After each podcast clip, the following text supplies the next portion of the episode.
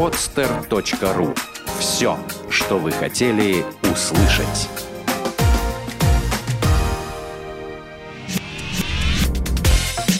Тренировочный день. От мечты к цели. Авторская программа Виктора Маркина. Здравствуйте, друзья! Меня зовут Виктор Маркин, вы слушаете новый выпуск программы «Тренировочный день». Сегодня у нас в гостях Василий Нестеров, и так как Вася постоянно живет в Калининграде, выпуск мы будем записывать по скайпу. Я заранее извиняюсь, если будут помехи связи. Итак, сегодня в программе мы поговорим о моей любимой теме, это теме триатлона, триатлон на длинную дистанцию. Также мы затронем вопросы подготовки Василия к стартам, попробуем найти связь между личностным ростом и, как ни странно, триатлоном. Также поговорим о старте на острове Лансароте, который пройдет в мае 2014 года. Привет, Вася. Привет. Я давай тебя представлю сначала для наших слушателей. Ты живешь в Калининграде, 32 года.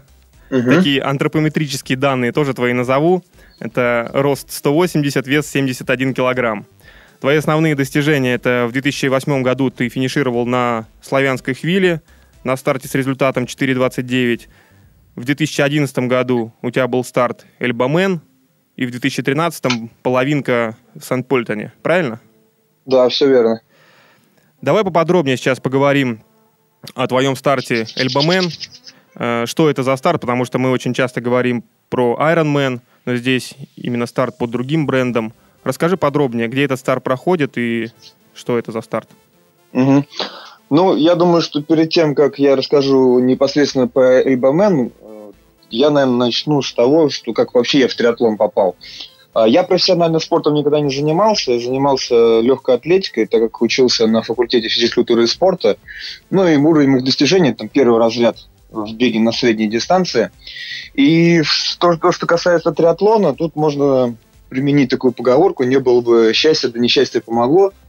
И когда я начал переходить на длинные бега, я получил травму на полумарафоне и, к сожалению, не мог бегать. Такая печальная история для спортсмена-любителя, который живет спортом, радуется, и тут тренироваться нет возможности, потому что колено болит. И я записался в бассейн, и чтобы закачать травму, и постепенно я уже заметил, что плаваю по 3 километра. И тут мне вспоминается картинка из энциклопедии детской спортивной, и там мужчины вылазят из воды, садятся на велосипед, бегут и думают: триатлон. Первым делом я купил велосипед. До этого на велосипеде я катался только в детстве. Купил себе недорогой шоссейный велосипед и с удивлением обнаружил, что если я за беговую тренировку раньше мог пробежать 10-15 километров, то на велосипеде я в первую же тренировку проехал 120. Конечно, все болело, но мне это очень понравилось. И я прочитал еще книгу Лэнса Армстронга про его историю, как он вылечился от рака. Меня вдохновили его подвиги, что он Тур де Франс много раз выиграл, болезнь победил. И он начинал с триатлона. Я вот тоже вдохновился этой идеей поучаствовать в триатлоне. Это такие вот сошлись истории. И я начал искать, где бы принять участие, где стартануть. Ну и первое, что мне по ссылке в интернете предложили, это деревня Бережки, Московская область, чемпионат России среди спортсменов-любителей. Я принял решение, что буду готовиться. Времени там немного оставалось, месяца два. Я начал тренироваться и еще вовлек в это приключение еще двух человек. Сашу Шульгу и Рому Ершову, это тоже ребята из Калининграда. Мы втроем поехали. Финишировали, были там во втором, в третьем десятке. Но вот в тот момент я загорелся именно триатлоном. Просто мне это так вот куча эмоций, буря эмоций. И с одной стороны спорт, соревнования, с другой стороны это удовольствие такое. И когда я финишировал, я принял решение, что буду именно заниматься этим видом спорта, и узнал про Ironman, и в тот момент поставил себе цель на 30-летие железную дистанцию преодолеть. Собственно, так я и оказался на Эльбе. Почему именно Эльба? В тот момент, когда меня заинтересовали длинные дистанции, мне не так был важен бренд, а мне хотелось, чтобы это было красивое место, оно мне запомнилось. Я почитал несколько отзывов в интернете, ну и хорошо отзывались об этом старте.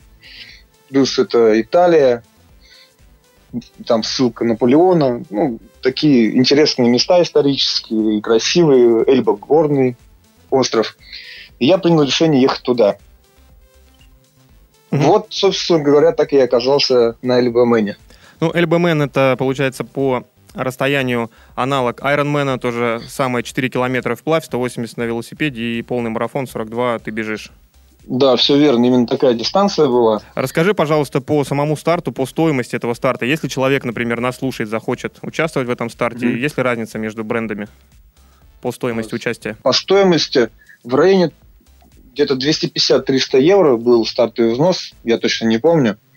Вот. Ну, плюс дорожные расходы. Ну, стандартно, да. Ну, чуть-чуть подешевле, чем именно участвовать под брендом. По-моему, он был немножко дешевле, ну, то есть не совсем уже дешевый. Я регистрировался заранее, поэтому мне там чуть дешевле обошелся. Вась, сколько у тебя времени ушло на подготовку к этому старту? Ну, я составил тренировочный план и конкретно к этому старту готовился за год. То есть я зарегистрировался заранее, как деньги оплатил, начал подготовку. Но если брать именно с того момента, как я начал заниматься именно триатлоном, и к тому моменту, как я финишировал железную дистанцию, то есть это прошло 2007 год, я начал заниматься, в 2011 я железную дистанцию преодолел. Расскажи, пожалуйста, о своей подготовке. Ты только что сказал, что тренировался, написал сам себе план. Твои знания, откуда у тебя знания по подготовке? Ты их брал из книг или тебе кто-то помогал? Да, хороший вопрос, очень актуальный. Когда я столкнулся с тем, что надо готовиться к триатлону, то возникла куча вопросов. Как? У меня, конечно, высшее образование спортивное. Я закончил факультет физической культуры и спорта Российского государственного университета имени Мнеила Канта в Калининграде. Кафедра медико-биологических дисциплин у меня. Плюс я тренировался. Мой спортивный путь такой карьерный. От учителя физкультуры до директора спортивной школы. Я и тренером по легкой атлетике работал. Поэтому знания теории, методики физкультуры и спорта у меня есть. Но вот именно как готовиться к триатлону, знаний не было. И каких-то книг на тот момент, это был 2007 год, тоже не было. Там в интернете по крупицам все искал, собирал, вел записи, дневники. Вот. Потом нашел ссылки на книги Роб Слемейкер «Серьезные тренировки спортсменов на выносливость». Ну, собственно говоря, с этой книги у меня и началось такое глубокое знакомство с тренировками в триатлоне. А ты не мог бы поподробнее остановиться на теме подготовки, рассказать о своей подготовке, как ты распланировал ее, какие упражнения выполнял и прочее, прочее. Очень интересно послушать. Ну, опытные люди подсказали, что если я легкоатлет, то, скорее всего, бег у меня самый сильный вид будет в триатлоне, поэтому бегу можно внимание уделять чуть меньше, чем другим видам спорта. И надо внимание уделять тому виду, который наиболее слабый. В моем случае это плавание. То есть велосипед я довольно быстро освоил, вплоть до того, что начал участвовать там, в мероприятиях областных, там, на шоссе, на маунтинбайке, иногда даже в призы попадал на таких каких-то промежуточных стартах.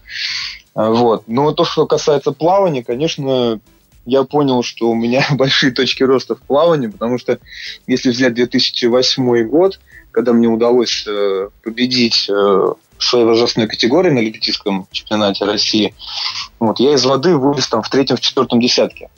И на велосипеде уже был там во втором десятке, и в беге вот выбежал на своей возрастной на первое место. Вот, поэтому основные тренировки это были в плавании. Особенно меня удивило плавание на открытой воде. Никогда не плавал такие большие расстояния на открытой воде. Ну, если чуть подробнее, то что я записался в бассейн, познакомился с тренером, попросил, подготовьте меня, пожалуйста, к триатлону. На что он сказал, что триатлон триатлетов никогда не тренировал. Ну, в общем, технику мне какую-то поставил. Ну, я начал плыть заметно быстрее. Если говорить более конкретно, то в неделю сколько у тебя времени уходило на тренировки, сколько ты времени посвящал плаванию, сколько велосипеда? Ну, я приблизительно так разделил свое время тренировочное. То есть 50% я уделял велосипеду, 30% плаванию и 20% бегу. Вот. По времени, если конкретно говорить, ну, вот у меня плавание было понедельник, среда, пятница, я плавал где-то от часа до полутора часов, у меня плавательные тренировки занимали на тот момент, когда я к Эльбамену готовился. Угу. А было ли у тебя желание, когда ты готовился 12 месяцев, желание бросить, и сталкивался ли ты с такой мыслью, что а зачем тебе вообще все это нужно? Для чего тебе участвовать в триатлоне на длинную дистанцию и так долго готовиться? Да, классный вопрос, потому что были разные моменты. На тот период, даже не знаю, как про это рассказать. Ну, в общем, да, были определенные трудности, были такие жизненные ситуации, там, связанные с финансовыми, с семейные вопросы. Вот, откровенно говоря, то, что я дошел до Эльбамена, это во многом благодаря тому, что я публично заявил об этом. У меня довольно большой круг общения, и я не просто зарегистрировался на сайте, я рассказал всем своим знакомым, всем друзьям, родственникам, всем-всем-всем рассказал, что я еду вот на такую дистанцию, на железный триатлон, что плыву там 4 километра, еду 180, бегу 42. Куча людей об этом знала, и меня вот регулярно спрашивали, ну что, когда едешь, ты уже съездил? И у меня просто не было шансов слиться. Такое публичное обязательство довело меня до этой цели. Вот. А по поводу пути во время подготовки, в общем, да, было желание на все это забить, потому что у меня на тот момент была такая сложная финансовая ситуация. Откровенно говоря, денег не было просто поехать туда. Единственное, что у меня было, я был зарегистрирован. Но, как говорится, вот это публичное обязательство, оно помогло мне чем? То, что мои друзья заинтересовались этой поездкой, и вместе со мной на Эльбу поехало еще 5 человек. Там семья поехала с детьми, и знакомая девушка. И мы вот собрались в такой компании большой и поехали. То есть транспортные расходы уменьшились в разы, проживание тоже стало дешевле, и то есть я в бюджет поместился. Поэтому что здесь сказать? Благодаря тому, что я публично заявил, я оказался на Эльбамене. Угу. А ты связываешь как-то личностный рост и участие в триатлоне? Помогает ли тебе развиваться именно это духовно? Ты же еще проводишь какие-то вебинары. Расскажи подробнее вот о философской, может быть, о мотивационной составляющей триатлона и связи именно с тобой, как с человеком. Да, хорошо. Вот если брать мой предыдущий спортивный опыт, то я всегда был нацелен на первое место. То есть я, конечно, участвовал в соревнованиях не такого большого масштаба. Там, ну, чемпионат Калининградской области по легкой атлетике – это, наверное, самые такие крупнейшие соревнования в моей спортивной карьере. Но если я не выигрывал, я расстраивался всегда. Триатлон открыл мне новую грань спорта. Это получать удовольствие от процесса, непосредственно от преодоления дистанции. Я когда начал участвовать в соревнованиях по триатлону, я удивился тому, что рядом со мной плывут, бегут, едут люди, ну, казалось бы, не спортивной комплекции. Не хотелось бы кого-то обидеть, но вплоть до того, что ты можешь там с какими-нибудь там степенями ожирения. Я был в вопросе, зачем? Зачем эти люди мучают себя и с какой целью? И вот когда я преодолел впервые длинную дистанцию, это было на Славянской хвиле, и я прям получил удовольствие непосредственно вот от того, что был в какие-то моменты трудно, хотелось остановиться, там намокли кроссовки, мозоли в кровь стерлись, и было много поводов для того, чтобы не завершить дистанцию. И в тот момент, когда я дождался завершения дистанции, когда с победным кличем поднял руки все над головой, я испытал удовольствие. И если это переносить на мою жизнь, то я замечаю, что и в жизни моей тоже происходят различные вещи, связанные там с отношениями, связанные там с организацией мероприятий. Они тоже все вызывают определенные трудности. И вот та закалка, тот спортивный характер, который мне удалось воспитать за годы занятием спортом, они помогают мне в жизни двигаться к своим целям. И вообще существует 5 физических качеств, которые люди развивают. Это сила, быстрота, выносливость, координация движения и гибкость. И я тут как-то размышлял, и по поводу вебинара ты спросил, я буду на вебинаре это рассказывать, что все эти качества, они присущи социальной жизни. Ну, В общем, если взять такое качество, как сила, ну, для достижения цели важно обладать сильным характером, быть сильным человеком. Гибкость. Мы общаемся с людьми, нужна гибкость в отношениях. Быстрота. Сейчас мир на таких скоростях живет, что очень важна быстрота принятия решений. То есть все физические качества, которые мы развиваем в спорте, их можно переносить на социальную жизнь. Поэтому, ну, а какие основные качества мы развиваем в триатлоне? Это, безусловно, выносливость. Ну и жизнь. Наша жизнь – это большой марафон в серии ускорений. И я вижу, что непосредственно занимаясь триатлоном, преодолевая сложности, трудности в триатлоне, прежде всего сложности внутреннего характера, мы закаливаемся, и это помогает в жизни достигать наших целей. Вася, кстати, интересная аналогия, я об этом не задумывался, но что-то в твоих словах действительно есть. А для чего ты решил зарегистрироваться на такое соревнование, вернее, на такой старт, на Лансароте Ironman, на один из самых сложных, по-моему, стартов, учитывая горный рельеф, боковой, ну, не только боковой, но вообще, в принципе, ветер на этом острове, который старт проходит 17 мая в начале сезона. Для чего тебе это надо? Почему этот старт? Ну, по латыни есть вот такое выражение, если не совру, «тераспера параспера», «через стержни к звездам». Вот. Люблю я трудности преодолевать. Наверное, поэтому. Но это так, я немножко шучу. А если серьезно, то... одной из моих целей – это развитие триатлона в Калининградской области, непосредственно организация старта под названием «Амбермен». И чем я сейчас занимаюсь? То есть я сейчас формирую общественное мнение в Калининграде, Калининградской области, рассказываю людям, что такое триатлон, потому что большинство людей, с которыми мне приходилось встречаться, на вопрос, знают ли они, что такое триатлон, говорю, это лыжи, и там стреляют еще. Я говорю, нет, это биатлон. Триатлон, это объясняю, что это другой вид спорта.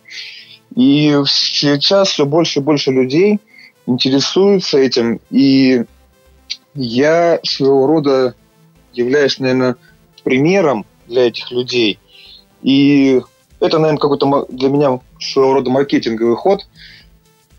Преодолеть такую дистанцию, не просто дистанцию Ironman, потому что сам факт преодоления дистанции у меня уже есть, хоть и по другим брендам, но вот я решил, чтобы она была где-нибудь в интересном месте. А Лансароте очень интересное место в плане рельефа, пейзажа, там такой фантастический просто вид.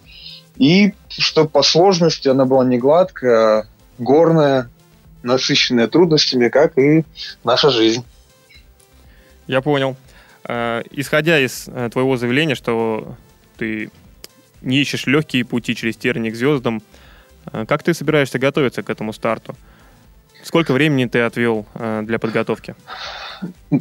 Ну, слушателям, если интересно, они могут в нашем блоге, который мы с тобой вместе ведем по подготовке к Лансароте, посмотреть схемы, которые по которым я просчитываю тренировочный план.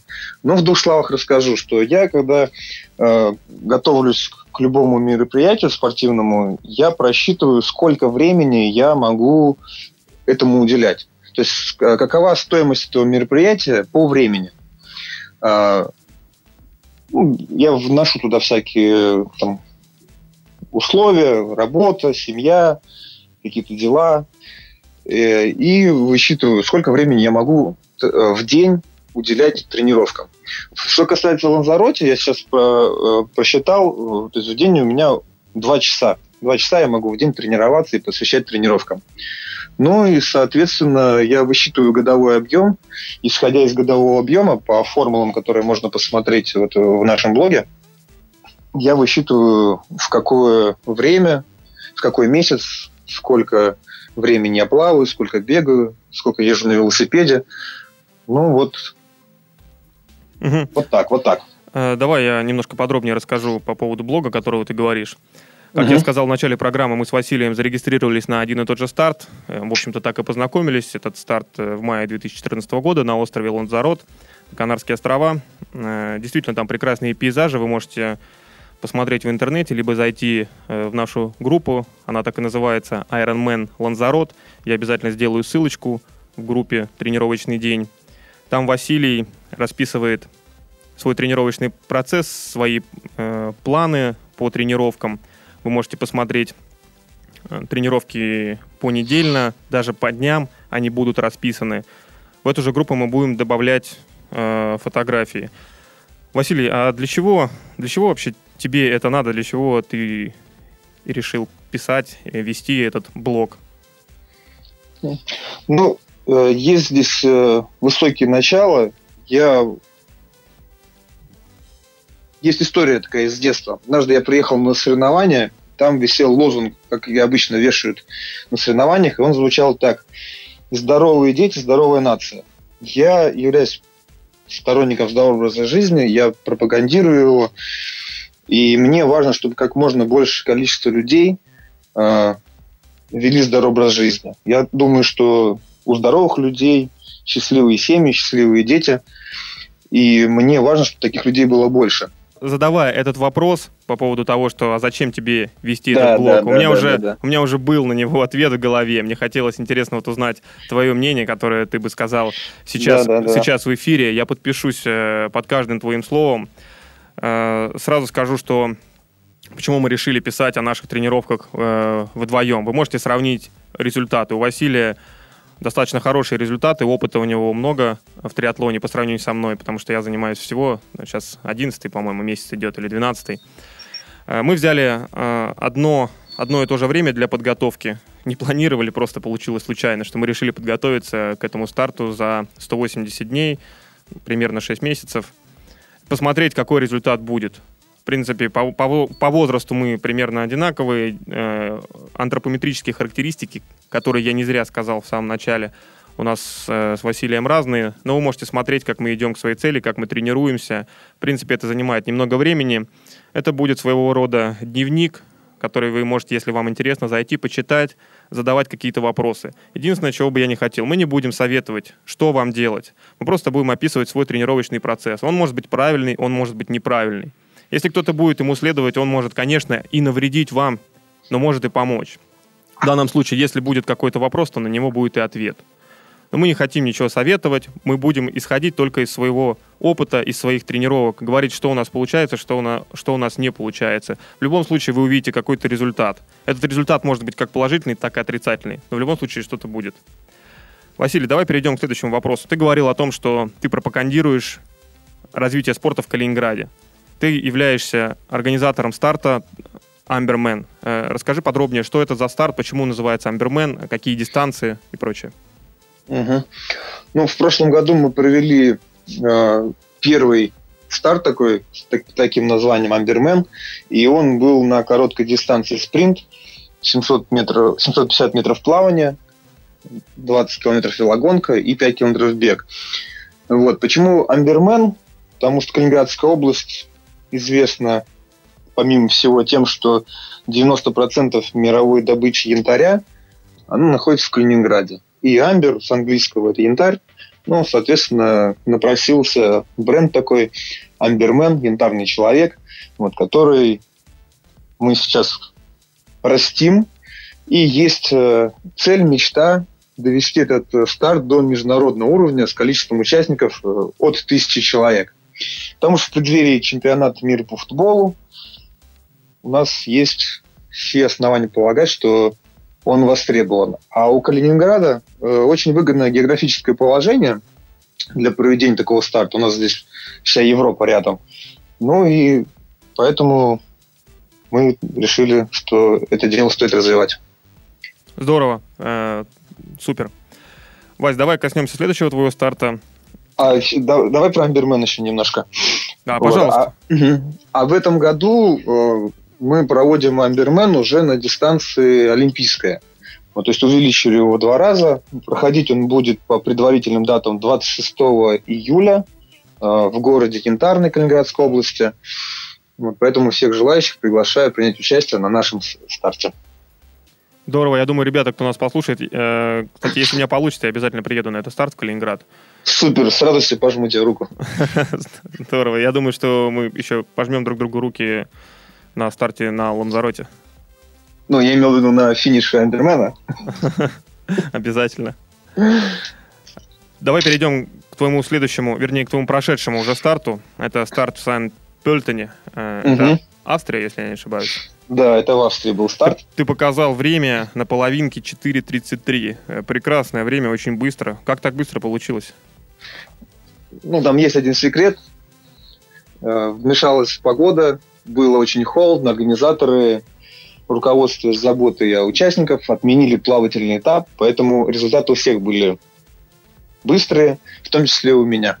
Поэтому вот секрет небольшой, не было плавания, был, так скажем, дуатлон. Этот старт достаточно популярный, и к нам приходили ребята, которые участвовали в этом старте, но, тем не менее, расскажи про этот старт по организации. Ты можешь сравнить организацию Эльбамена и организацию Ironman. Есть ли какая-то разница, где тебе больше понравилось? Да, безусловно, конечно, порадовала организация.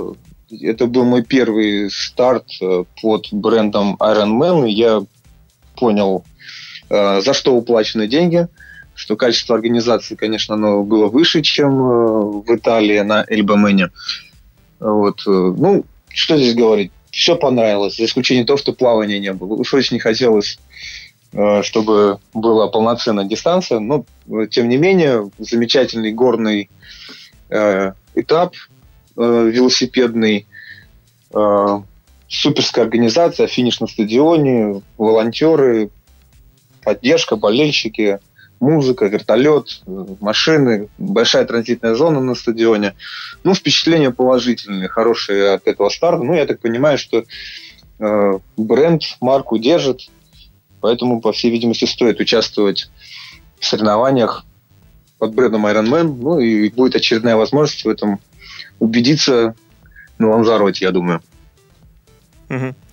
Давай перейдем теперь к теме оборудования. На каком оборудовании, ну в данном случае, на каком велосипеде ты катаешься, что планируешь использовать на Лансароте? Может ли ты дать какие-то советы новичкам по выбору оборудования? Мы часто очень поднимаем эту тему в каждой программе, касаемой триатлона на длинную дистанцию. Посоветуй, интересно послушать. Да, конечно, для начинающих очень актуальные вопросы. Порой ко мне обращаются с вопросами даже, а в чем плыть, в штуксах или в майке. Вот. С одной стороны, смешно, с другой стороны, я абсолютно понимаю, что для начинающих это очень актуальные вопросы, потому что когда я начинал, для меня эти же вопросы были актуальными. Ну, здесь я не являюсь специалистом в технических вопросах, могу лишь поделиться своим опытом. Если вы новичок, то рекомендую, конечно, начать с бюджетного шоссейного велосипеда, на котором вам предстоит совершить первые велопрогулки до начала, может быть, даже первые падения. Там, конечно, нет опыта переключения скоростей, это тоже будет сказываться на износе оборудования. Поэтому рекомендую, конечно, вложиться в бюджетный велосипед там, стоимостью до $1000. Ну и, так скажем, стать опытным пользователем велосипеда, накататься, обкататься, приобрести навыки велоезды. Ну, а когда лично я уже проехал свои первые 1000 километров, конечно, встал вопрос о приобретении нового велосипеда. И мой первый велосипед карбоновый был с таким названием «Газели». Это, по-моему, канадская фирма. Вот. У нас в Калининграде есть ряд велогонщиков, которые выступали в былые годы за клубы иностранные. Ну и нам, так сказать, по наследству спортсменам-любителям эти велосипеды достаются. Вот. С «Газелькой» с моей мы, конечно, очень много проездили по стране и по миру. Вот, собственно говоря, и «Славянскую хвилю» я на нем ехал, и «Эльбамен» на нем финишировал. Вот. Но в прошлом году, когда я готовился к Лансароте, я решил себе приобрести разделочный велосипед. Да, «Газелька» была не разделочный велосипед, я на нее просто лежак установил. И вот в прошлом году я ехал на Баса Конос, такая фирма, оборудование ультегровское у меня было. Ну, и я, конечно, порадовался, потому что разделочный велосипед – это другие скорости, аэродинамика. Вот. Но этот велосипед уже был стоимостью в районе $2000. Вот мне так где-то это обошлось.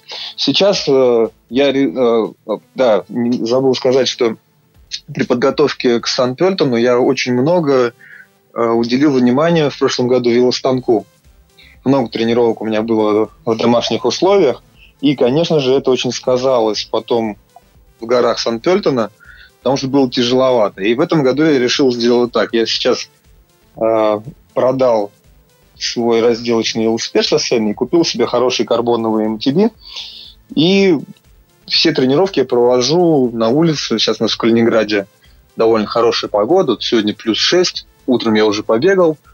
Сегодня вечером до заката надо будет часик-полтора прокатиться на велосипеде. Вот. Ну, собственно говоря, где-то до марта месяца я буду кататься на MTB-шном велосипеде, горочки отрабатывать, ищу места, где горки покруче. Но при этом... Василий, у меня несколько вопросов сразу возникло. Первое, это при этом исключаешь ли ты работу на станке? Ты полностью хочешь всю зиму откатать на МТБ на улице? Или как? Ну, план такой есть. Я, конечно, все-таки завязан на погодные условия. Если у нас Калининградская область довольно такая дождливая, если зарядят дожди, конечно, не удастся там все время на улице, но по максимуму. Максимальное количество времени, то есть при каждой любой погоде, ну, я по опыту до минус 3, минус 5 на шоссе могу ездить. То есть, если хорошо утеплиться. Если холоднее, тоже замерзаю. Ну, уже при такой температуре можно в лес уезжать, и там уже даже при более низких температурах катаюсь. Ну, вот в прошлом году, конечно, такого не получилось, поэтому первые выезды на улицу привели к простуде. Недельку там поболел. Вот. В этом году пока еще ни разу станок не крутил. Только на улице, и чувствую себя хорошо, постоянно свежий воздух, силы такие. В общем, такая закалка организма идет. По поводу резины, которую ты используешь, используешь ли ты шипованную резину или едешь на обычной? Ну, шипованная, ты имеешь в виду такая, которая прям конкретно шипованная? Да, которые, да, ну, шипы, обычные шипы. Ну, в общем, нет у меня такой резины, катаюсь на обычной и, в принципе, не жалуюсь. И, наверное, актуально... шипованная резина для снежных районов. Калининград снегом не славится. Угу. Я понял. Смотри, еще вопрос, который ты озвучил в самом начале по поводу износа оборудования при неправильном переключении передач. Угу. Что ты имел в виду? Подробнее расскажи, пожалуйста. Ну, опять же, про свой опыт могу рассказывать, потому что, когда только начинал кататься, не было понятия, как еще там переключать, поэтому... то вверх, то вниз, там страшные перекосы были. Потом уже ребята, которые велоспортом занимаются, они мне начали объяснять, что там на некоторых перекосах не стоит ездить, и там где-то передачку повыше. Каденса не было, такое понимание, что каденс. Сейчас стремлюсь там ближе к 90 держать. Вот. Частота вращения педалей, кто не знает. Да, это важное замечание, действительно, может кто-то и не знать. Угу. Поэтому, ну, здесь... на словах, может быть, даже сложно будет объяснить. Надо брать и кататься. Угу. Ну, в данном случае мы возвращаемся к тому, что, может быть, взять опытного товарища или тренера, который подскажет, как переключать передачи. Да, да, безусловно. Вот это хорошо заметил, что если вы являетесь абсолютным новичком, то есть у вас нет спортивного прошлого там ни в одном виде, то настоятельно рекомендую обратиться к специалисту. Конкретно к тренеру по легкой атлетике, к тренеру по плаванию, к тренеру по велоспорту. Либо сейчас уже появляются тренеры по триатлону, потому что несколько лет назад дефицит был, так скажем, специалистов в этой области. Сейчас все больше становится с каждым днем, с каждым годом. Вот. И проконсультироваться, потому что есть, казалось бы, простые вещи, которые для профессионала или для человека, который, ну, длительный период занимается триатлоном, они само собой разумеющиеся. А для новичка даже он понятия не имеет, что может быть так, даже предположить. И какие-то азы получить. Ну, так как здесь метафору приведу. Хочешь быть банкиром, тусуйся с банкирами. Хочешь быть спортсменом, тусуйся со спортсменами. Ищите людей, которые катаются на велосипеде, плавают, спрашивайте их опыт, обращайтесь к профессионалам, они объяснят. Да, это опять грамотное замечание. Действительно, бытует такое мнение, что твой круг общения формирует и твое мировоззрение, и если ты общаешься с людьми, ну, к примеру, если мы говорим там про бизнес или, ну, подобные вещи, если люди твоего круга общения зарабатывают больше, чем ты, то ты будешь стараться, стремиться сделать все возможное, чтобы подтянуться к этим людям. Если ты общаешься с людьми, у которых заработки чуть-чуть поменьше, то тебе этого достаточно. На фоне их ты как бы выглядишь... можно так сказать, богатым или обеспеченным человеком. Это очень важное замечание. Давай сейчас поговорим еще о мотивации, потому что, естественно, соревнования Ironman — это не только тренировки, не только подготовка, это еще и мотивация. Одним из моментов, которые ты озвучил, то, что ты сказал всем своим друзьям, родственникам о том, что ты участвуешь в триатлоне на длинную дистанцию. Помимо этого, есть ли какие-то мотивирующие факторы? Я знаю, что у тебя родился ребенок, и для многих людей, которые хотят что-то сделать, это является тем фактором: вот у меня ребенок, я не могу ничего делать, я не сплю по ночам и прочее. Как ты для себя находишь время для тренировок, учитывая, что тебе нужно заботиться еще о маленьком ребенке? Да, здорово, что ты об этом заговорил. Произошло приятное событие в моей жизни, в жизни нашей семьи. Родился сын у нас, Максим, полгода, вот ему 25 числа будет. И тут можно, наверное, рассказать не историю маленькую, когда... друзей спортсменов много у меня, и когда жена была беременная, там мне еще ребята спрашивают: что ты еще тренируешься? Ну, подожди, сейчас ребенок разродится, там кроссовки на гвоздь повесь, велосипед в гараж поставь, все, не будет тебе ничего времени. Вот. Ну, как-то оказалось, это неправда. Не так все страшно, это, наоборот, даже очень интересно. И вот что касается ребенка, то вот, я так составил режим, что я ухожу на утреннюю тренировку, прихожу, ребенок просыпается, мы делаем с ним динамическую гимнастику, то есть я уже с ребенком там тоже айрон мальчика делаем. Вот. Ну, в общем, это не проблема. Было бы желание, еще хорошо. Ну и плюс, конечно же, жизнь спортсмена-любителя, она во многом зависит от людей, которые его окружают. Ну, в частности, вот моя жена, она уважает то, что я занимаюсь спортом, ей нравится, что я занимаюсь спортом, хотя она сама не спортсменка. Вот, тем не менее, она мне позволяет, и даже она меня в какой-то степени мотивирует. Даже когда, помню, был такой случай, что на улице был дождик, я такой сидел, думал, дома, что ли, остаться, не пойди. И тут был план вот участвовать в чемпионате России в любительском вот в этом году. И она такая: мне что, ты на чемпионат России поедешь, там дождик пойдет, и что, ты стартовать не будешь? Я такой думаю: о-о. Ну, в общем, наоборот, жена меня в каких-то моментах мотивирует. Здорово, поддерживает тебя, самое главное. Это очень важно. Да, поэтому это очень хорошая поддержка. А в плане мотивации, ну, я думаю так, надо заниматься тем, что приносит удовольствие. Вот реально... я кайфую от триатлона. Мне интересно, чтобы как можно больше людей этим видом занималось. У меня не стоит вопросов там какой-то там супер мотивации. Мне это интересно, мне это нравится, я получаю это удовольствие, я получаю удовольствие от общения с людьми, которые занимаются этим же видом спорта. Пускай это очное общение или вот онлайн общение. Ну, меня прет это. Поэтому каких-то вопросов о дополнительной мотивации нету. Ну, безусловно, еще сейчас сеть интернет, она насыщена всякими видеороликами, клипами. Тоже это порой бывает, стоит посмотреть, чтобы загореться, захотеть и, ну, и поехать. Я лично у себя на страничке такие вещи размещаю. Вот, ВКонтакте, там, в Фейсбуке. Иногда бывает, посмотришь и такой, с вдохновением на тренировку.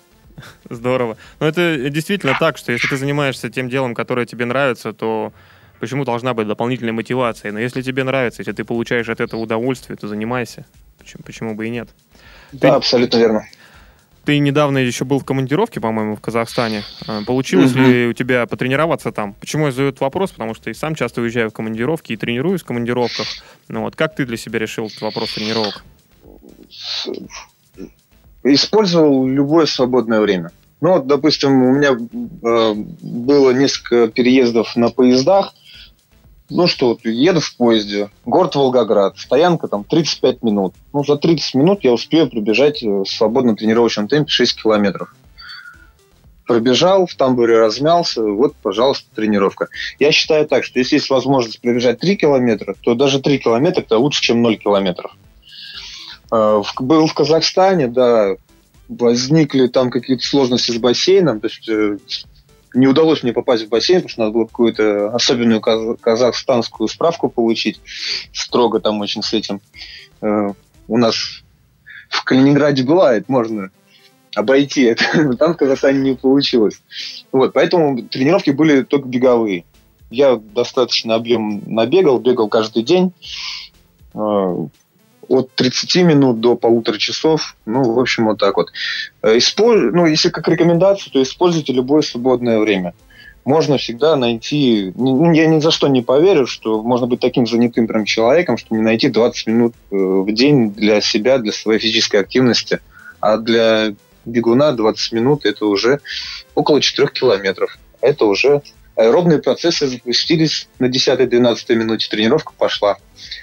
Так что вот так. Кстати, ты меня сейчас даже удивил с поездом, потому что я еще не слышал, что кто-то в поезде между остановками может потренироваться. Но классно. Еще раз одно подтверждение, что кто хочет, тот найдет возможность. Я в Волгограде, кстати, когда бегал, так оказалось, что там стадион «Динамо» прямо с железнодорожным вокзалом.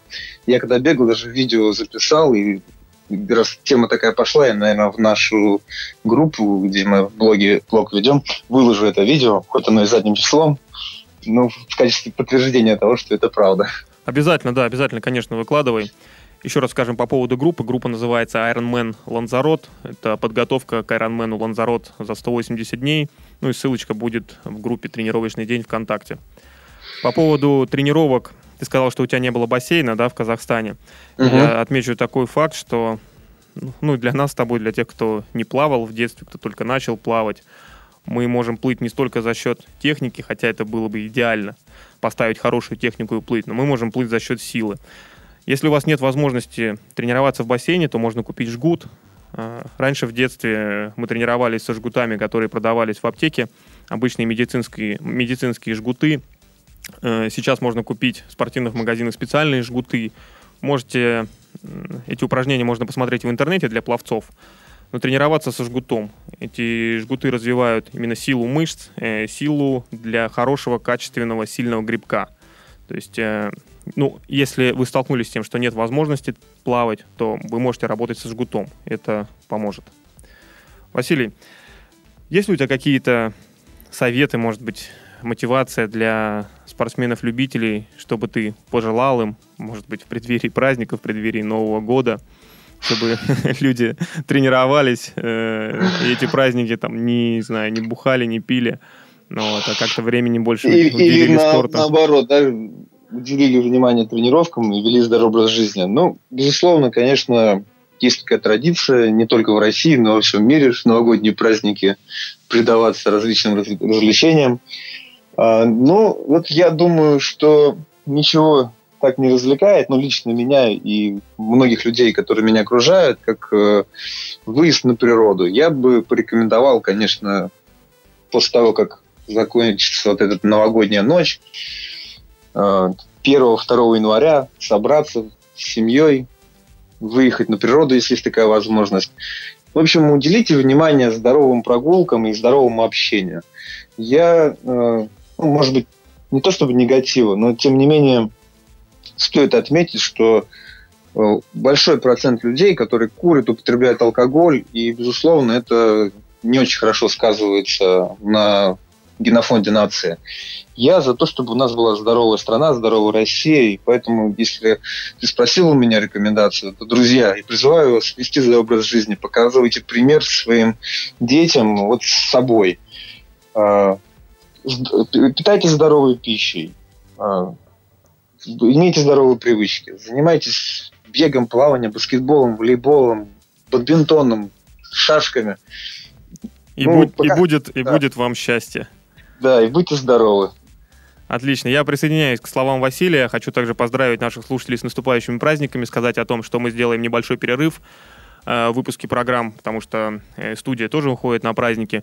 В свою очередь мы продолжаем тренироваться. Эти дни прекрасные, там, 9 дней для того, чтобы больше уделить времени тренировкам, потому что не будет рабочей текучки. Соответственно, тренируйтесь, все у вас получится. Следите за нами в группе «Тренировочный день», в группе Ironman Лансарот, где мы будем писать о наших успехах, о наших неудачах. Всего доброго. И это была программа «Тренировочный день», ее ведущий Виктор Маркин. До новых встреч. Счастливо. Сделано на podster.ru. Скачать другие выпуски подкаста вы можете на podster.ru.